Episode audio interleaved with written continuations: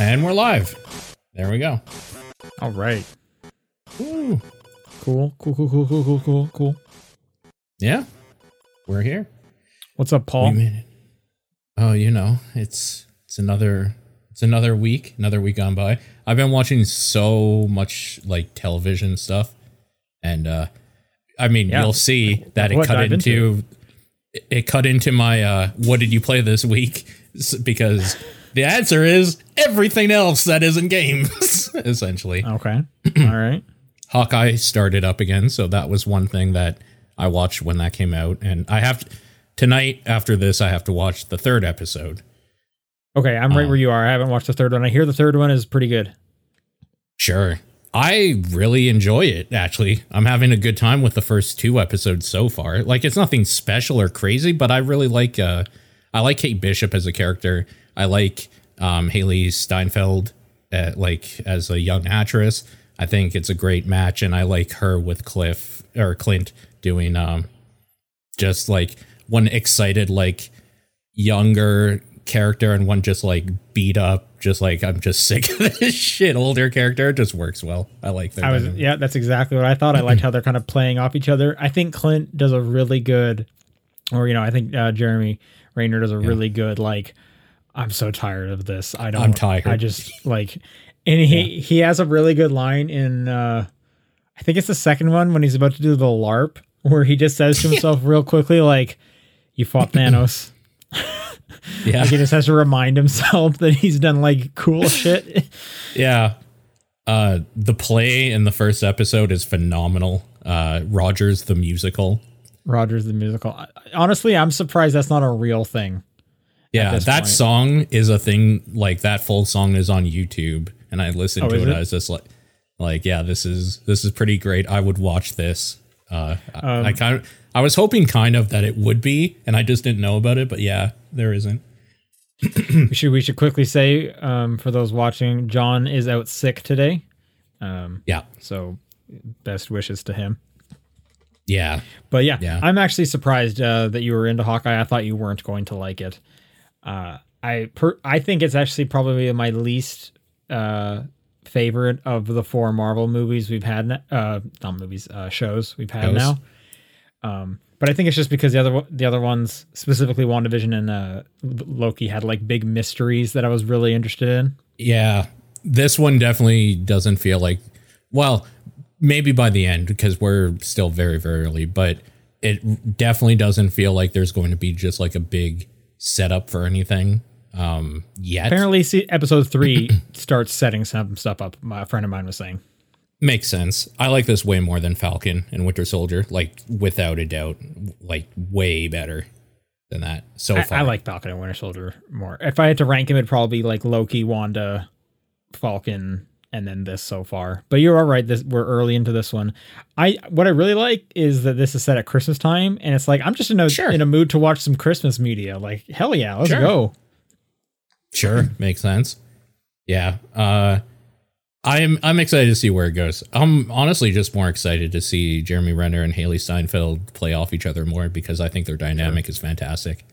Yep, yep. I'm looking forward to more of that. Um, I'm just gonna say because we, we just mentioned Christmas um, shows and whatnot. This is the perfect time to mention our next TBP episode. If for those who might be interested in, is our our Christmas special episode, uh, which will be coming out this Monday. Do you want to say what we're going to be talking about?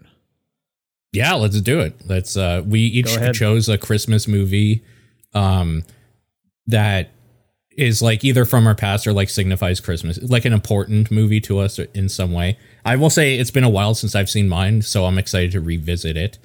Um I was I watched it today. I had it kind of on in the background while I was working. Oh, okay. and Sure. it had also been at least a decade since I had watched it. But you picked Jingle All the Way. I picked Jingle all the way. Yep. And you picked Claus. Klaus. Klaus. Klaus. Whatever. yeah. Klaus. Uh, so for those, uh, for any people interested in in watching stuff beforehand, uh, Jingle All the Way is you can watch it on YouTube. It is free. Um, and Klaus is also on is on Netflix. So watch that, and then this Monday we'll have the Christmas episode uh, going up. I'm excited about it because um, I was gonna watch them this week and just be like, okay, this weekend we'll talk about it. I'll like get my rewatch it of um, one of them, and I haven't seen Klaus at all, so that'll be my first time seeing that. I love Klaus. So good. You are in for you are in for it. It's so good. And uh, so we were gonna do that this week, but I was like, no, I, I kind of want to have like a day where I just kind of sit and enjoy it. So Saturday we have plans to like that's the day we're gonna be putting up the Christmas decorations, put those on, like have some hot chocolate. That'll be the like this is the Christmas day Yo, today. nice. Yeah, so that's Nice. the plan right now. Um, I'm excited. That's cool. Uh, I wanted to mention my my last weekend because I, I haven't talked about this on the show yet. So I was down in Southern California for the Thanksgiving uh, weekend, Right. Yeah. and I'd heard beforehand of a store called Frank and Sons that is just outside of LA. Okay. Yeah. Um, specifically, it's in a, a, a city called City of Industry. And for those who have never heard of this, and I hadn't heard about it until about a week beforehand, and then I was listening to a podcast. They mentioned the store, and I was like, "Well, you know, I'm going to be somewhat near there. Um, I should go check it out." Picture a Costco, like literally Costco size, okay. but instead of like groceries and such in there, it is just collectibles and toys. That's crazy. it literally looks like a comic convention like the like Yeah. the uh um Like a warehouse or something. yeah sorry no uh like um like the sh- like the market the the Oh, part of okay. a comic convention it basically looks like that and that and this is open all year round um oh wow! I didn't know that. you can go to it whenever you want i think it's only open a few days a week um but it, but people buy booths and they sit up there all year round and, and it's basically like when a convention comes into town and there's you know a ton of conventions in la they kind of move their stuff to the convention but this is like their full-time thing um right. I think you posted area. pictures Someone- here. Of yeah, someone in the chat said vendor area that's exactly what it's called yeah. every second s- stall had Funko Pops. I could have done without that, but a lot of Funko Pops. Every second stall was selling Pokemon cards. Honestly, if there's a thing you can collect, there was a booth for it. Baseball cards, Hot Wheels cars. We we found a horror shop in there Nice.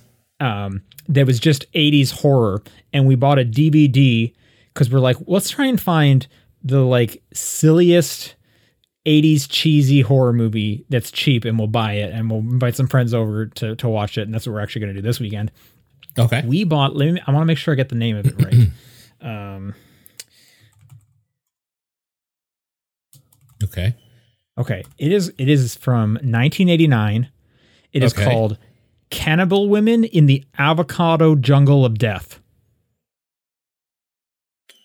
Okay. um that was it was like eight dollars on dvd and we're like this sounds ridiculous let's buy this we're gonna watch it with some friends this weekend um Cool. but yeah this place was nuts uh, you know game collectible stuff there was it was also part like around the walls they've had things i don't know if they've been donated or the owners have just bought it but there's like kind of display cases so there was a whole display case for mcdonald's land related collectibles Um, oh wow. there was a whole yeah. wall of NASCAR race suits that are McDonald's themed. Just Sure. like weird memorabilia stuff all throughout this entire place. It was crazy. If anyone is ever in the LA area and you've got, I don't know, a solid half a day, we spent probably two hours walking through this warehouse. Uh, the store again is called Frank and Sons. Um, highly recommend it. It's a good time. And, you know, they have like concession stands and stuff. So they, they have food as well, which is good. But f- fully like Costco sized, it's pretty ridiculous. Cool. Yeah, Um, that sounds awesome. It, It was sounds like cool, a dangerous place to be if you uh, are a collector. for sure. And I will say, like, in terms of the prices, it, it's more expensive than you'd find like on Yeah. eBay. Oh yeah, Um, sure. Yeah. but I feel like that you know you're kind of partially paying for the like you're able to like touch it and stuff. And I feel like that's pretty typical. Like if you're going to buy something at a convention as well, you're not going to get great deals at a convention, especially Yeah. if you include like the cost of getting into the convention. It's like, well, I paid $60 to even come here and look at your thing so I can buy it, yada yada. So Yeah. But yeah, that was that was pretty cool. Um, anything else you watched this week you wanted to mention? Uh, yeah, I watched a whole lot of stuff, but uh, I won't talk at length of them here because I've done a whole bunch of different podcasts on it. Uh, I watched Hellbound. I did two podcasts on that. Um, I watched Resident Evil: Welcome to Raccoon City, and I talked basically to myself for an hour about That's that. the movie, right? That's the movie that came out. Yeah, I've heard nothing but absolute dumpster fire things about this it's thing. absolutely fucking terrible. If you want to hear exactly why, I talked for about an hour and some about it. Okay. Um, uh, I watched through uh, Arcane, the League of Legends show. Phenomenal, really Okay, good. that's what I've been hearing. I've watched the first episode and it hasn't done much for me yet, but I keep hearing just incredible things. So I I feel like it was slower to start than I thought because I've heard nothing but like amazing things about that show. And I did I felt like it didn't start picking up until maybe the end of episode 2, the beginning of episode 3 and things start rolling a little bit more. okay, well, I have some um, plane and uh, and car trips coming up at the end of next week, so that's why I plan to download and watch Yeah. along with the new season of The Expanse. Yeah, nice. Also, there's a show on Netflix called uh, School of Chocolate, which I binged in a day. It's great. My it's really my good. girlfriend's been watching that every single day. It's so good. It's like legitimately really, really good. I'm not huge on the like. Well, I I guess I can't say that. So this is I think the first uh, reality show type thing I've watched that was made for a streaming service.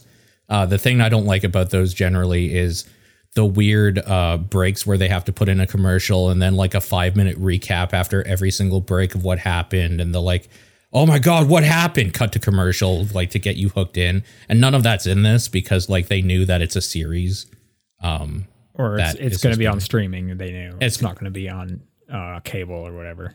Yeah so it's not like cut every 10 minutes with like somebody yelling at somebody else or something. It's like extremely chill.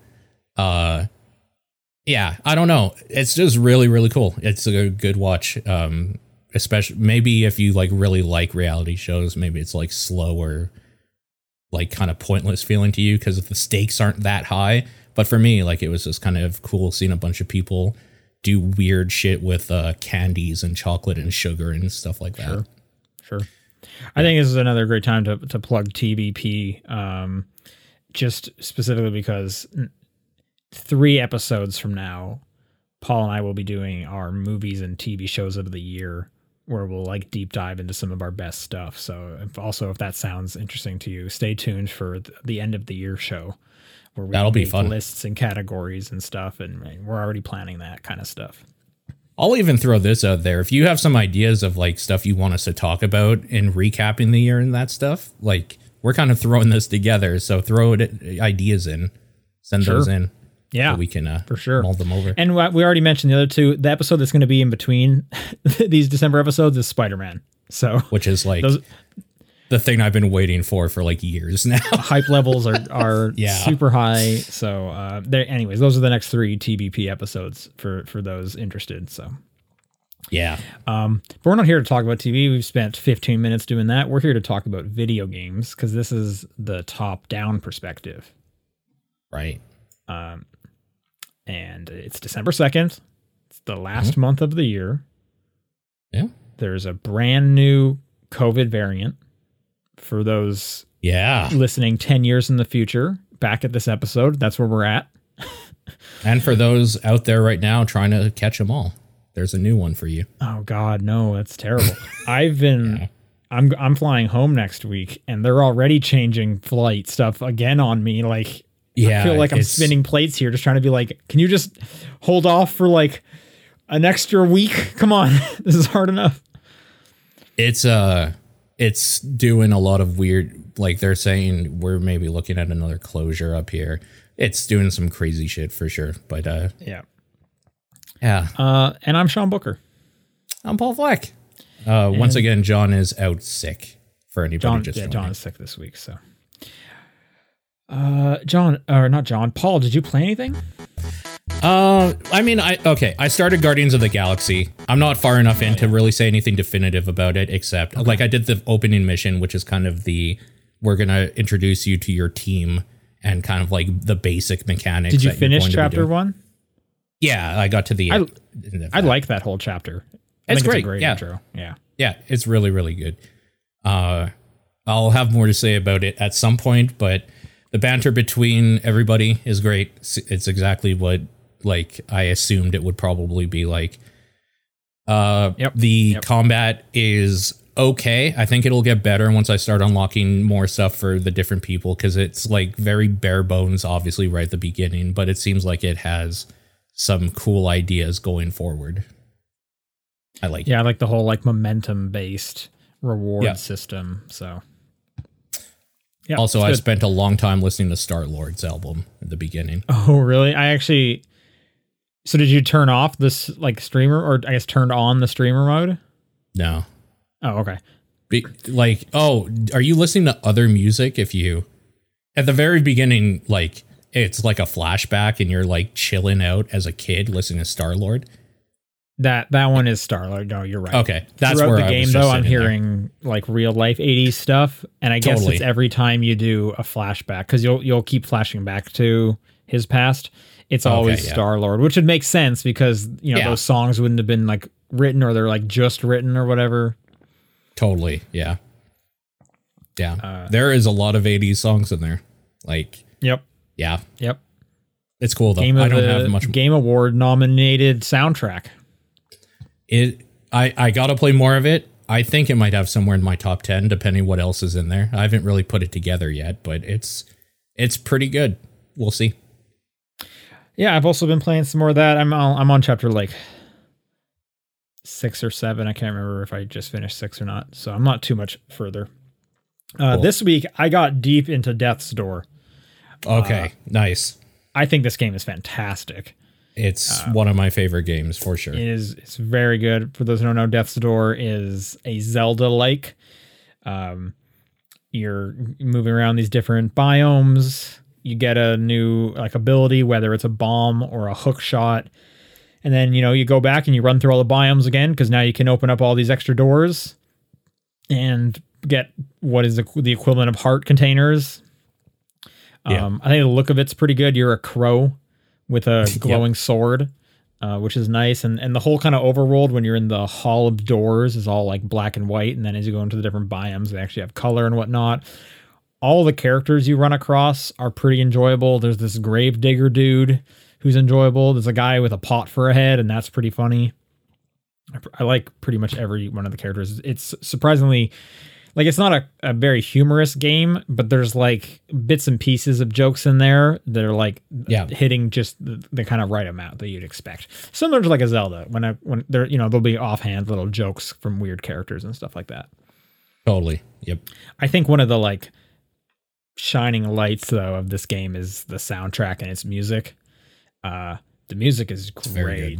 D- battle themes and stuff and I absolutely love when you are unlocking the new abilities and you have to do a fight and what it's Yeah. like you like fall into the room or whatever and it says like Avarice big letters up on the screen and then you have this battle and the music's kicking and it's so good and I love every time you get hit the music just like warps to a halt and then like it almost sounds like a record scratch and then you can you hear the record like slowly spin up again back to the correct speed and stuff.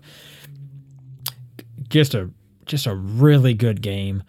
Um and you know i'm in a i'm in a position right now where i'm playing a ton of stuff and trying to wrap as much as i can up and play as much before i start doing all these game of the year lists for work Yeah. and for the podcast and yada yada. And typically i wouldn't be like going back and like finding everything but literally every time i get a new ability i'm like all right i'm running through the whole game again Yeah. um w- but like to its credit, like it's not a super huge area, so that's totally manageable. And there's so many little warp points to get around, and the game's level design is so smart. You're constantly like opening a new ladder so that you can just like bypass the whole section you did. So like maneuvering through this world is like it's totally comfortable to do that, That- and that's great. So Totally. Yep. um so that's Death's Door. I I've finished two of the bosses, so I'm, I'm climbing the mountain now. Did you talk to the chef guy, the cephalopod chef dude? For his soup, Yeah, That's yes, good. I I think that's a great character, and Yeah. he's like pretending to be a human. I'll make you Like, some let soup me with just my make you human human head. Yeah, exactly. it's so good. That part's Um, great. Yeah, uh, that that was pretty enjoyable. Je- Jefferson, that's the that's the character's name. Jefferson. That's right. Yeah.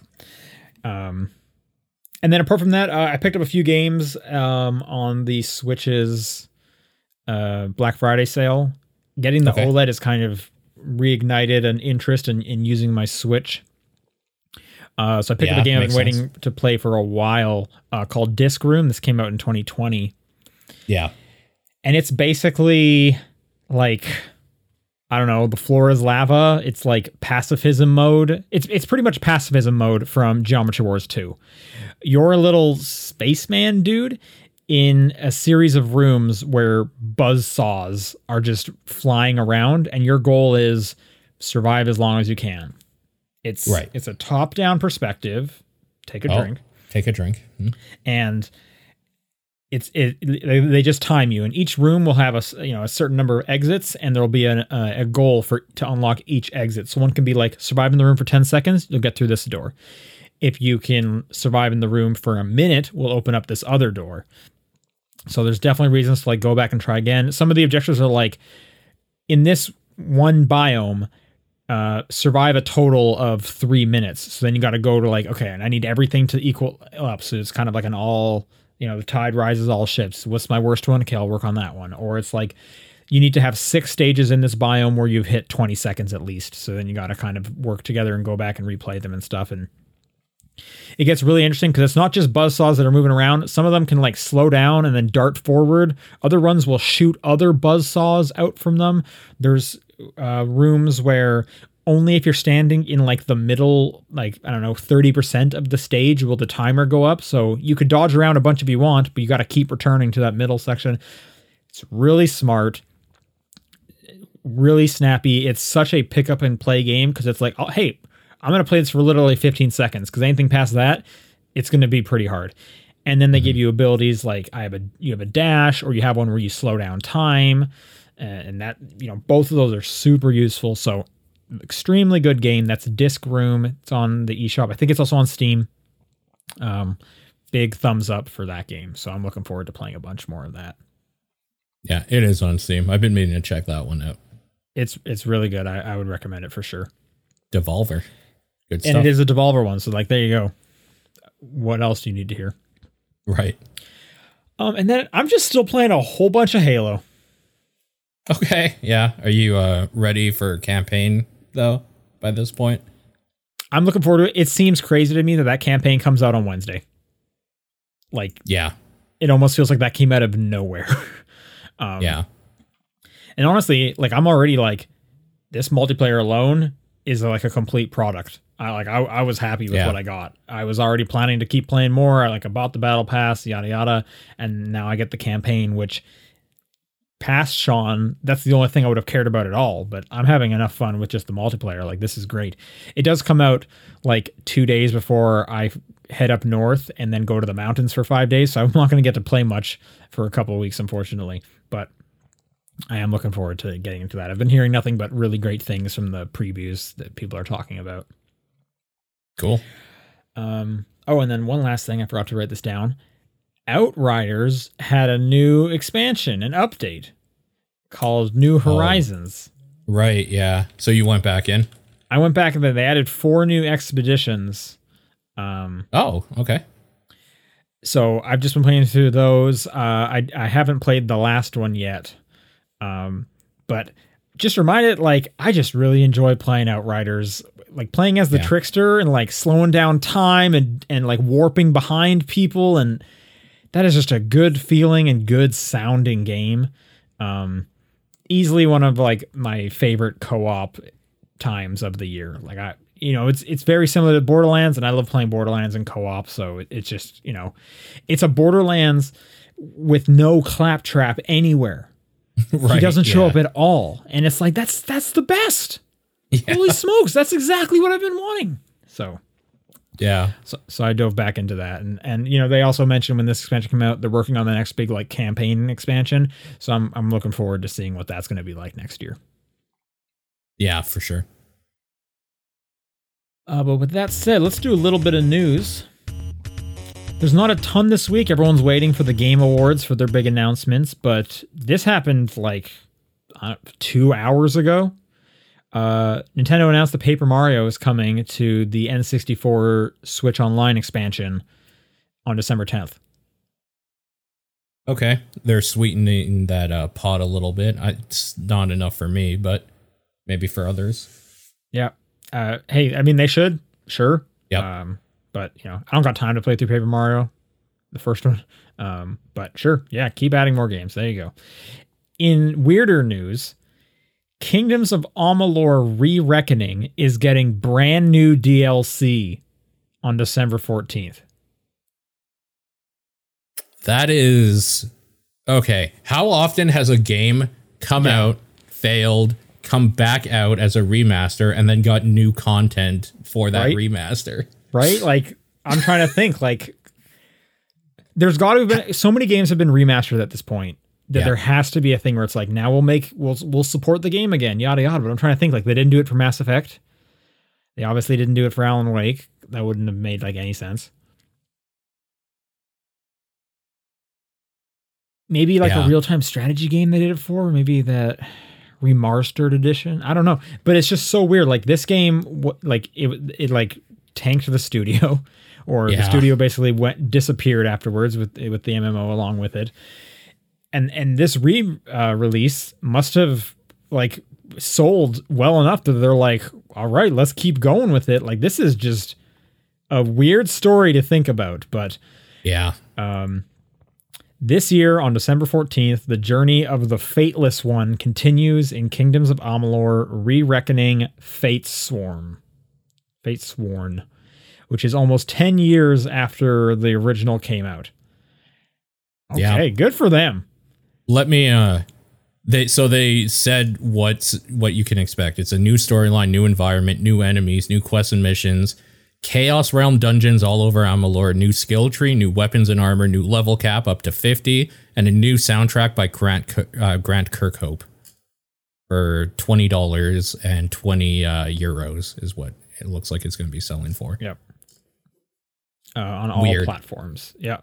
What a weird story. such a weird little i mean good for them like hey if you're a kingdoms of amalur fan this must be like pie in the sky dream Yeah. come true like this this this would never have happened it's it never has happened as far as i can recall and here you go like i Yeah. there, there's a fan out there there's a there's a discord out there that Blowing just up. all caps all week has been all caps they're just losing their minds and i'm ha- i'm glad for them i'm so glad for them I love this idea that like you like it Kingdoms of Amalur, so like a couple years ago you joined like this fan Discord, and like you don't even have to turn off notifications because nobody talks in it anyways. and then one day you just turn it on, and it's just like a hundred new messages. What?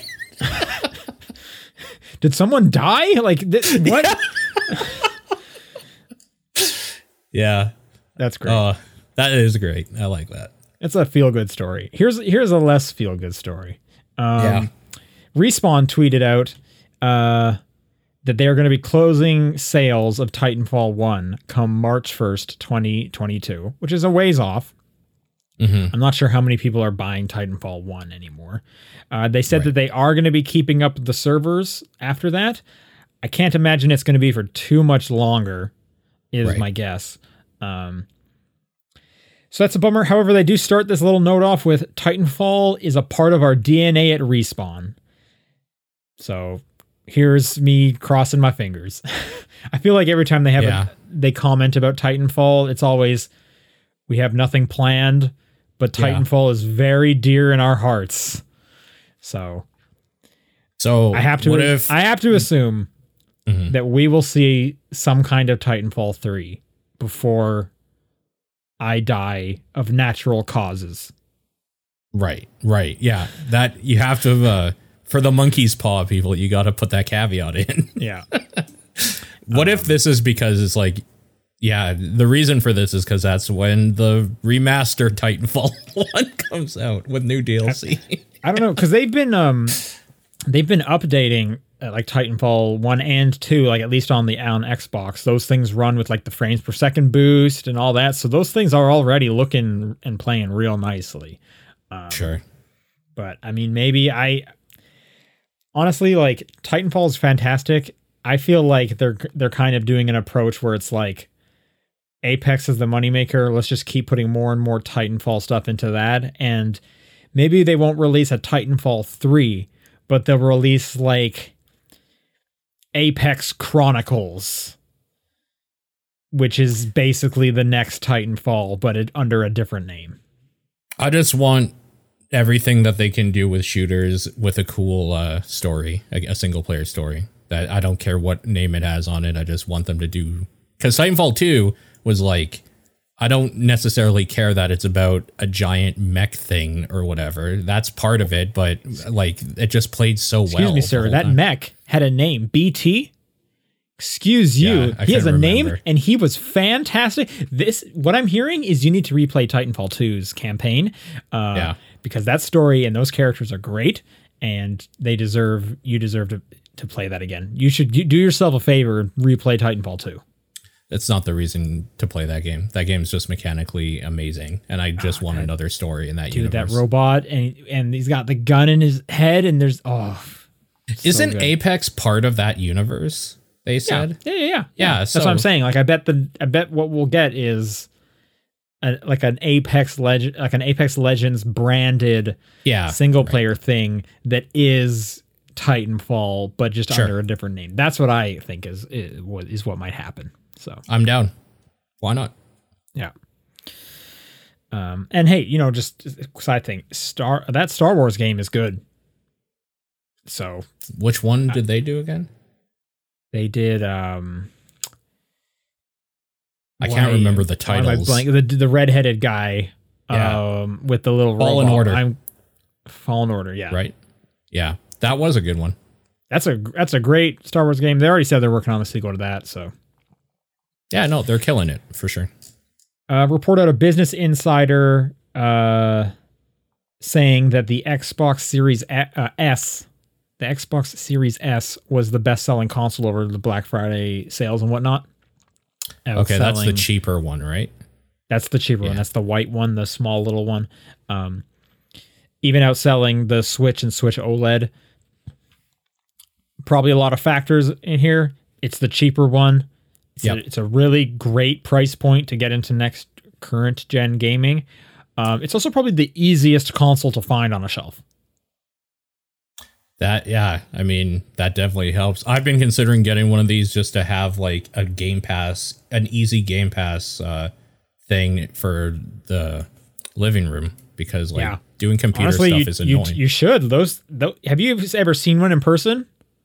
one of these, no, I haven't. They're it's like it's almost the size of like a Wii. They're, they're tiny. It's like three DVDs stacked on top of each other. It's a small little box. It's cute. It's downright That's- cute. That's Um, pretty great. It's a deal. Like the, yeah, as a as a great Game Pass machine, and and like it does pretty. It doesn't do at Series X graphics, but it does better Right. than like Xbox One graphics. Like that is a it is a great deal. Like good good on Microsoft for sure. hmm Uh, Jason Rubin tweeted, and th- for those who don't know Jason Rubin, uh, he works over at Facebook on their VR team. That uh, Resident Evil 4 was the fastest selling app in the history of Quest. Not surprising. Yep, Not surprising either. yep. It deserves it too. That thing so- is phenomenal. Good for them, yeah. Have you have you tried out any other um, VR stuff lately? Oh, yeah, I have. I've uh I so I started up Alyx and I was just like, this is fucking amazing in a way that I don't have time for right now. So I'm excited to Sure. get back to it. But like Oh, I get it. even that intro, I was just like looking around and stuff and just like, oh, this is actually special. like I got to save time for this. Right on. yeah. That thing is very cool. And last one, this is just rumors, but I was seeing so many of these over the weekend. The next upcoming big PlayStation remake is reportedly Square Enix's Chrono Cross. Man, I wish John was here to put to give uh his opinion on this because he played that like just a couple months ago, right? He played through Chrono Cross like recently, Okay. and I've only ever like seen it once back when it came out, essentially. Yeah, I know very little about Chrono Cross. I've obviously played Chrono Trigger, but this I would probably play this because I really like Final Fantasy VII remake. Um, and Yeah. you know, I have I have no knowledge of this one, and this is always kind of the weird dark horse Yeah, uh, that you know obviously kind of lives in in Trigger's shadow. yeah. This I I do know that the people that like play through it or like it like love it a lot though. It has a huge cult following, so cool for them if this is a thing. Yeah, nothing uh, officially announced, but I just saw this continually popping up, so it seems pretty likely. Yeah. That's going to do it for news. Let's do some of these questions. People have questions, they can send them to top down, top down perspective at gmail.com, at TDP podcast on Twitter, the Discord channel, or John's P.O. Box. As a reminder, anything you send to John's P.O. Box, we will read for sure. Unless it's Right. offensive, then what, do you, what? Stop wasting your time. Right. Yeah. Yeah. Uh, I can read this first one from Matthew, who says, "Congratulations, you have been elected to the t- title of King of the World. You have free access to everything the world has to offer, get to create and enforce any rules or laws you want, and everyone has to do what you say. However, there's a catch. If your global approval falls below 30%, Jimmy and Tommy will come pick you up in the party van, outfit you for some new shoes, and take you swimming in a deep lake. oh fuck. No, this is a bad thing. That Yeah, got I real. Yeah, we got that. What do you do to keep the party van from coming to visit? Be aware that King of the World is a role for life. Only death or party van will let you give up the, your title, which I feel like are one and the same, if I'm understanding exactly what happens if you get picked up by the party van. Also, actively manipulating the approval polls or interfering with Jimmy and Tommy's job will get you instantly put in the van regardless of your approval. So you can't just like try and sidestep it. You need to be you need those those ratings. Fuck. Uh, I think I'm just dead. That's like actually impossible. I mean, 30% is pretty low. You'd have to be like screwing up quite a bit for 70% of people to start disliking you, right? Nah, you just have to have any opinion on anything. So the first thing is I get rid of every social media and I just don't exist online anymore. Okay. So so you that so that's preventative to go down. It's not going to get you to go up. Right. That that's pre- just preventing the stuff. I just no longer exist. I'm no longer easily accessible, and my ideas or opinions are no longer out there e- ever. Now to go up, This is hard because every time I think of things that like I would like to see in the world, it's like, but there's going to be a, hu- a a- a portion of people that get very upset. Like I think, for example, I start taxing the rich, but then I think, how many like fingers uh, do these rich fucks Yeah. have their hands in? Where Yeah. those approval ratings are going to start going down for me, and I got to weigh the odds of like, well, there's a lot less rich people than there are common people. I think I could take the hit on that one, right? what if we eat the rich? Okay, we could we could eat the we can't eat Jimmy and Tommy because that would Are be they rich? I don't know. I'm just I'm just putting that out there. We cannot eat those two. I'm guessing if they're the uh, kind of guys to come pick you up and give you some cement sneakers, they ain't doing too well monetarily. I would assume if that's their job. I mean, theoretically, they could be some kind of just like otherworld being where this is they exist just to do this. They I probably know. have tenure. Oh, yeah, Um, probably. I think I think I think I could tax the rich and my approval ratings would still be above 30% because there's more even I was just taxing the 1%, I, that's 99% of people are s- still happy with me. And theoretically getting a cut in their taxes because the 1% is now paying for that. Right.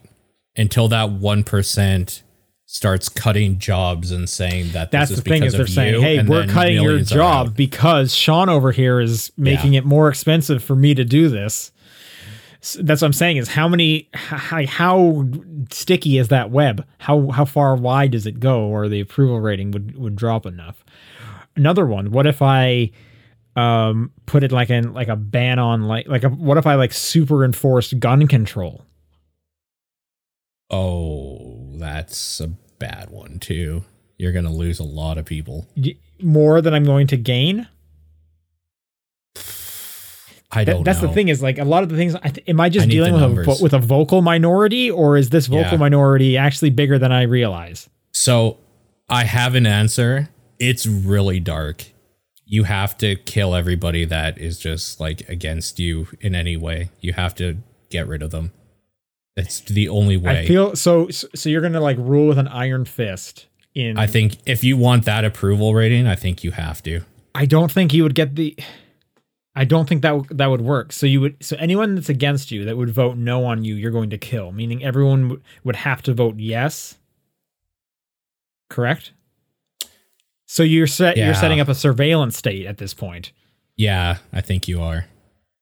That so then I- that so then the question becomes for these polls, how like Yeah. truly anonymous and secure are they? Yeah. Because you have to hope that everyone who goes into the polls does vote because they're scared enough, or do they think if we all hit no really fast and it takes one second, then he'll he'll just be removed immediately and they can't get me. Yeah. I think even if you wipe out a lot of people, you're still risking it though. Like that's the thing is that I don't know how you keep the global when it's global it's harder because you have people that don't agree with like our way of life and Yeah. those people are in the like trillions. it's almost like there shouldn't be a king of the world. right. And It, it, should be like ruled a really by a idea. committee. Almost Yeah. like a united nation. like a yeah almost like if the nations united or something maybe puts together some treaties maybe even put like a bunch of soldiers together from different nations to help each other out no that'll never work yeah, I don't know. That that would be slippery too, because then you just run into like where do I send the soldiers? yeah Um, I think I might defund the military a bit and put that money to better use. That seems like a Yeah. good idea. it yeah i mean so here's the thing is that i think you if you were given enough time i there's kind of not like a time limit on this either if you were given enough time and you showed results for what you're doing, I think even people that like were on the fence or weren't liking you would come around when they see that like things are better for them. But some of those changes like won't be fast. so like how long do you need this approval rating or whatever? What's interesting is you have free access to everything. So theoretically, like money's not an issue for getting something done. Yeah. I'm wondering though, is this like a Dr. Manhattan scenario where I can create anything I need, or do I need to keep like the world's economy and like if I'm going to be like, well, I need a bunch of money right now, do I need to find those funds? Or can I just be like, I have that money and it just is appears out of nowhere? Dr. Manhattan. I style. see. Cause yeah, because if that was the case, then you could actually get rid of all nations because you're we're all in the world nation now, and you could like develop whatever government you want and give handouts to whoever needs it or wants it. Exactly. So instead of it being something like, oh, I need to tax the rich and then I'm going to get all these approval ratings from like the poor, it's like, no, whatever. You can keep your money. I'll just f- make money Right. out of out of the I don't know space dust, however Doctor Manhattan does it, and then just give it. But, but then Yeah. you get a bunch of lower approval from the rich people because they're like, well, how come I didn't get that money? I don't like if you're going to give it to them, you should give it to me. And it's like, well, I give it to you too. And if I give money to everybody, it's like I gave money to nobody because then prices just go up. And it's like it's almost like there shouldn't be a ruler of the world. right. I, It's almost like I'm tired of these people and their problems, and I should go live on Mars. I mean, I have nothing more to add to that. Next question from I Hiave. I Hiave. I'm sorry. Salutations. Uh, so this person also wrote in a part of a question that says don't read until 2028, and I, I'm pretty sure that was a joke, but I'm not doing it because you told me not to. So there. Well, we it's because last week we, we were talking about aging questions. Yeah, but I don't know if like he actually had a que- like I literally didn't even read it. I deleted. I didn't read it either, and I can't promise we're gonna remember in Yep. seven years. So like if there was something important you wanted to know in there, just write in again because I'm What I, if Yeah. someone's listening to this podcast in 2028, send in a reminder for us to go through the emails and check. Give us the date That- so we have a bit of a ballpark. yeah, December 2nd. Uh yeah, right in. Anyways, there was a second part to that question that was for now. And they say salutations. Fast food restaurants tend to have region specific menu items. For example, McDonald's has fried chicken, original and spicy in some regions, which I prefer over KFC, Texas chicken, etc. What region specific fast food items do you like or wished you had?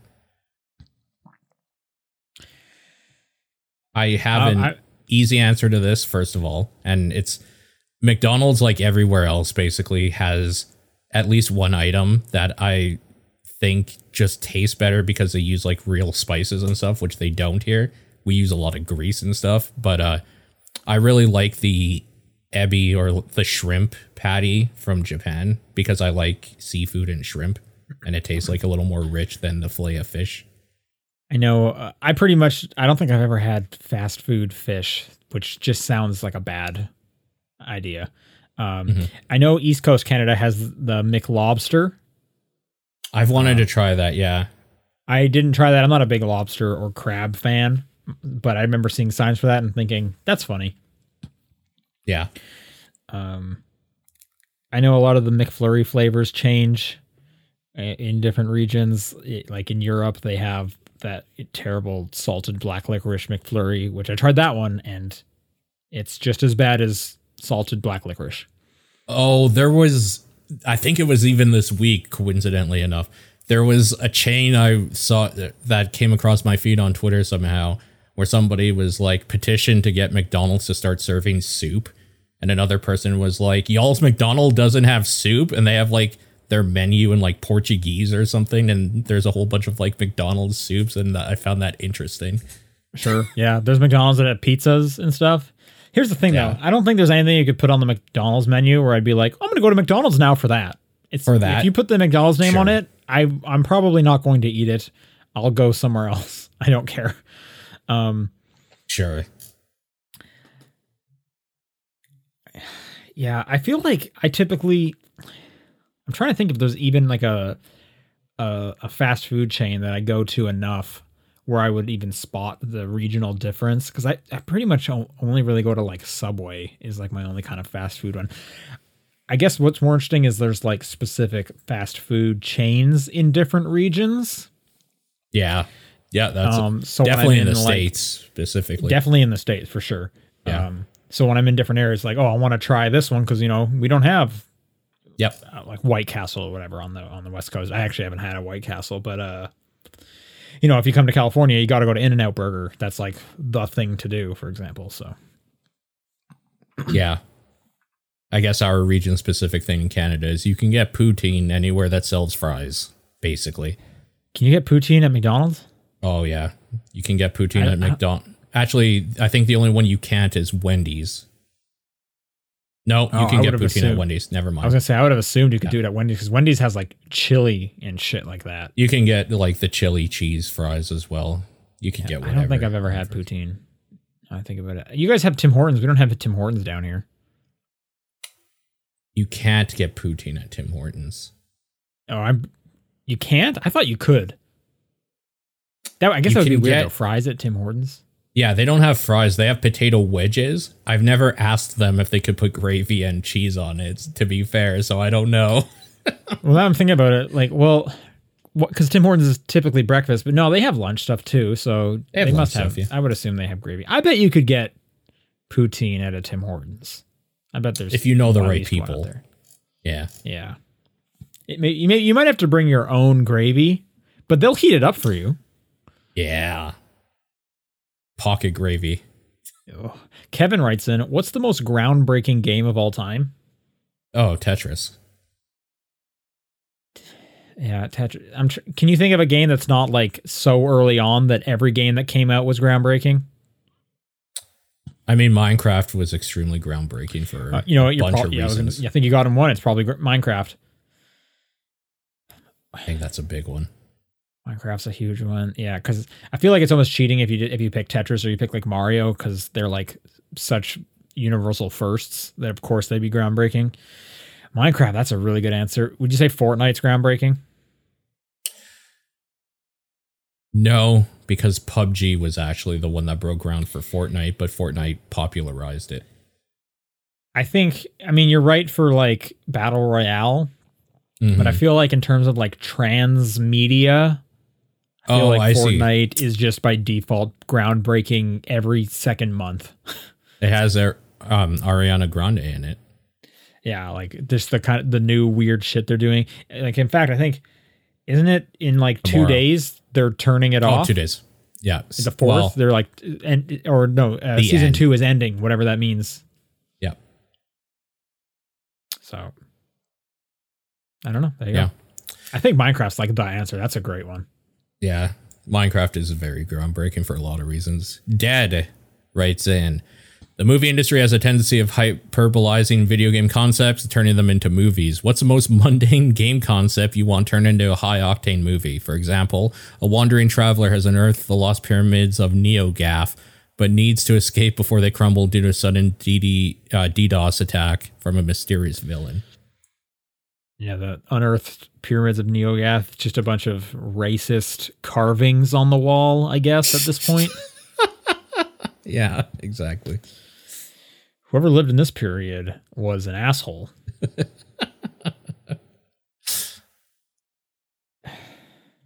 That's a weird one. So there in in this in this example, the video game concept is video game message board. I guess so. Yeah. It's kind of a it's kind of a weird one. Um and that just makes me think of like because we've had like the social network. I don't know, Discord the movie. I guess the concept is more just like something being taken down by like a DDoS, like a community driven thing being taken down by like a hacker, essentially. Oh, okay. So that's the video game tie-in. You think? I mean, I think the most mundane gaming concept that has been made into documentaries and like somewhat movies is coding, right? Games are made by people sitting there and just typing in a bunch of numbers and then clicking around to make sure it works. I I would I would think it would be hard to make Tetris into an action movie. I don't know how you would do that. Didn't Pixels have a Tetris moment? I can't remember. I can't. I haven't seen Pixels proudly, All right. so, I don't T- know. Listen, watch out for our TDP episode where we discuss Pixels, apparently. That's a that's a Patreon funding goal. I don't want to watch Pixels if I, I- don't have to. I don't want to watch it again. Here's a good one in the chat. A movie about a group of co-op players never all being able to play on the same day. That's a good one. That's really good. Yeah.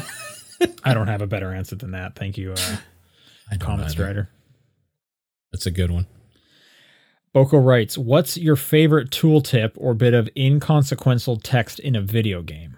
I really like the tooltip for combust or sorry, combust combust 2 in Final Fantasy XIV, which reads, "The presence of a theoretical sun is causing damage over time," which is is absolute word salad and I love it. Theoretical sun. If I remember correctly, Disc Room has a bunch of funny ones. Let me load it up real quick. While yeah, I can't others. think of anything off the top of my head right now. Like funny tool tips. Or I don't know, favorite tool tips. Hmm. Did um didn't you just play through um Shadows of the Damned again? Are there any like funny weapon descriptions in that if you can remember? I don't remember. Uh, Unless like you just the whole like hot boner is the name of his gun. I don't know that that's a tool tip necessarily. Theoretical sun sounds like a baseball concept. Yeah, I don't. So here's really have one. anything. This so they have um descriptions for each of the different type of like buzz saws that you'll be in. For this buzz saw called the Dasher, which I believe is the ones that go slow and then they can like dart forward at Okay. sporadic moments. Here's the description of it. It's as though this disc just altered me on a mon- molecular level. I can now phase my existence in and out of its physical form. Why do these rooms prescribe my survival? That that is word salad.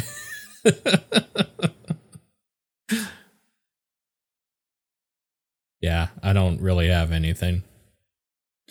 Here's one for the hunter. Okay. These discs are not inanimate. They are entities. My dying seems to speak their language. All right. I like that one quite a bit. Phantom Aegis. Hello, TDP crew. Many franchises celebrating milestones such as Zelda 35th, Metroid 35th, Halo 20th, etc. What franchise had the best celebration for this year, 2021? So Zelda's celebration was that game and watch of Z- Zelda 1, right? And like And- arguably the Skyward Sword thing re-release. At least that they kind of bundled those announcements together. I don't remember Metroid doing anything. I mean, the fact that we got a good Metroid is neat, but yeah, it wasn't. But like, I don't remember official. being like, and for Metroid's 35th anniversary, here's Dread. Yeah, I don't think so. Uh, I think it's, and this is almost cheating. I feel like it's Halos because Microsoft tied that to the Xbox One. Um, Mm. So we got a bunch of Xbox stuff uh, tied to the to the anniversary since they were like connected. We got that fun little like museum, interactive museum that they put together. They came out with custom controllers and and colors and themes around the anniversary. So I think that that's my vote. sure. But again, Seeing if there's- seeing if there's anything else we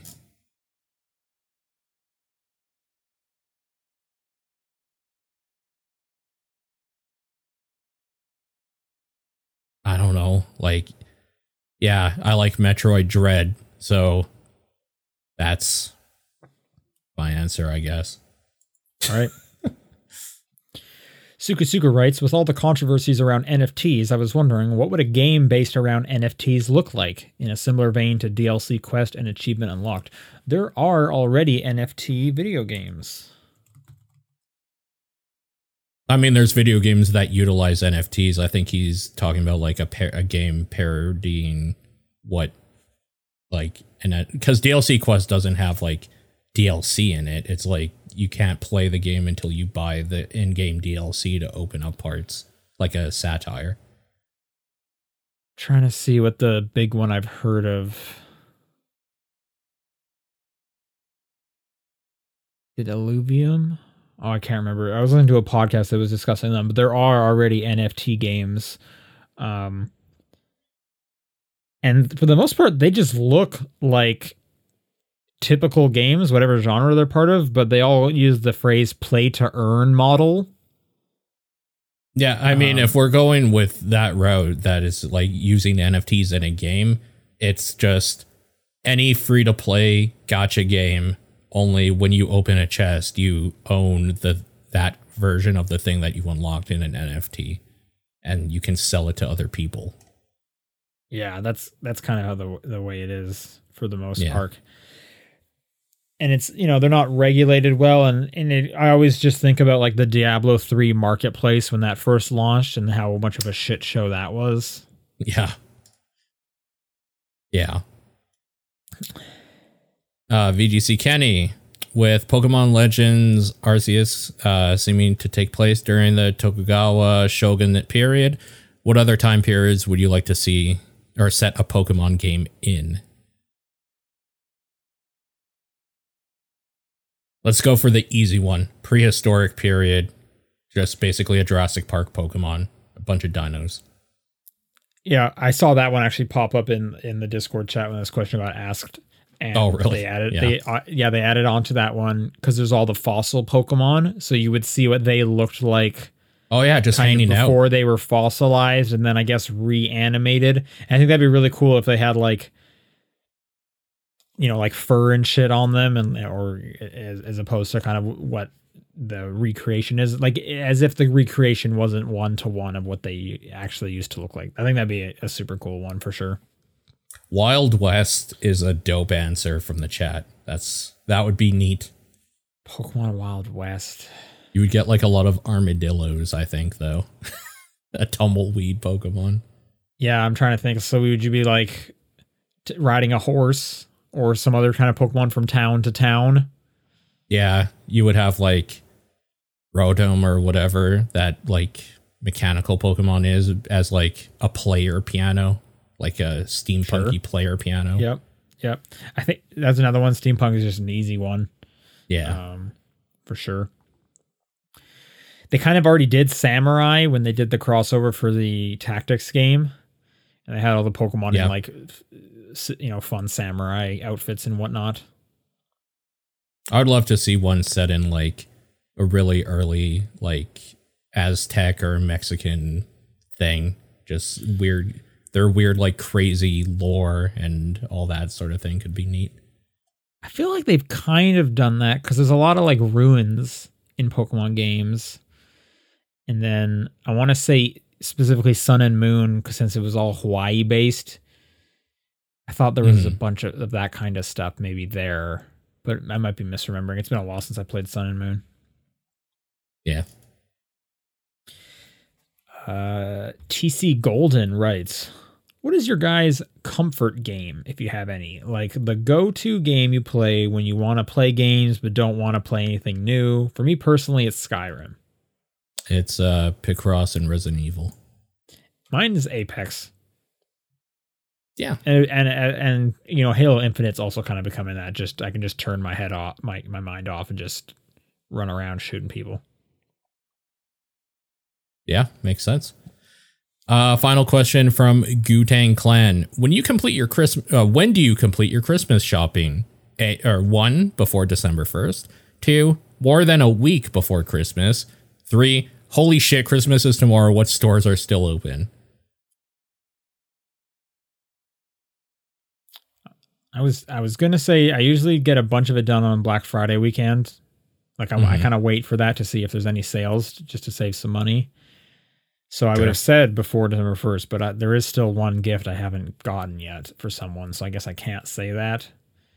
Um, but like I just need to kind of go on Amazon at this point. So it's usually before December first for me. Yeah, I would say the same. Uh, there's actually only one person currently I buy gifts for, and uh, when I think of like the thing that I want to get her, I get it, and then I just hide it or keep it somewhere out of reach. Uh, my family, uh, we kind of made a deal a few years back where our family doesn't do gift exchanging or anything like that. We just kind of get together, have a nice weekend or whatever. We don't have to worry about money and buying each other anything or any of that sort of thing. Stores. Yeah, when it comes to my family, it, since since they're across the border, it's always so much easier for me to just order something on Amazon.ca to be shipped up there, as opposed to me having to put it in my bag and carry all these presents up. Uh, so I can kind of do it at any time. It's not a huge deal. Yeah, makes sense. That's going to do it for questions. Again, if you want to send in questions, topdownperspective at gmail.com, at TDP Podcast on Twitter, the Discord channel, or John's P.O. Box. And Paul, what is your game of the week? Uh, I mean, probably Guardians, I would say. And mine is Death's Door. Nice. Um, so some things to look out for. Our Good Life episode went up earlier this week. So if you're curious about the three of our thoughts on uh, the video game The Good Life, you can go check that out. Uh, as mentioned, this Monday will be the Christmas special for TDP. Um, so watch those movies, or if you don't care about being spoiled or you already have watched them, look forward to that. Next week on Thursday is the Game Awards, so we will not be doing a regular show, uh, but things are being planned for something else. So stay tuned for that. Um, and if you are watching the Game Awards, swing by our Discord. We'll be in the uh, live events section. A few of us chatting about what we wa- what we're watching and seeing and getting excited for. So if that sounds fun, come on in and join us in. Otherwise, we'll see you guys next week. See ya.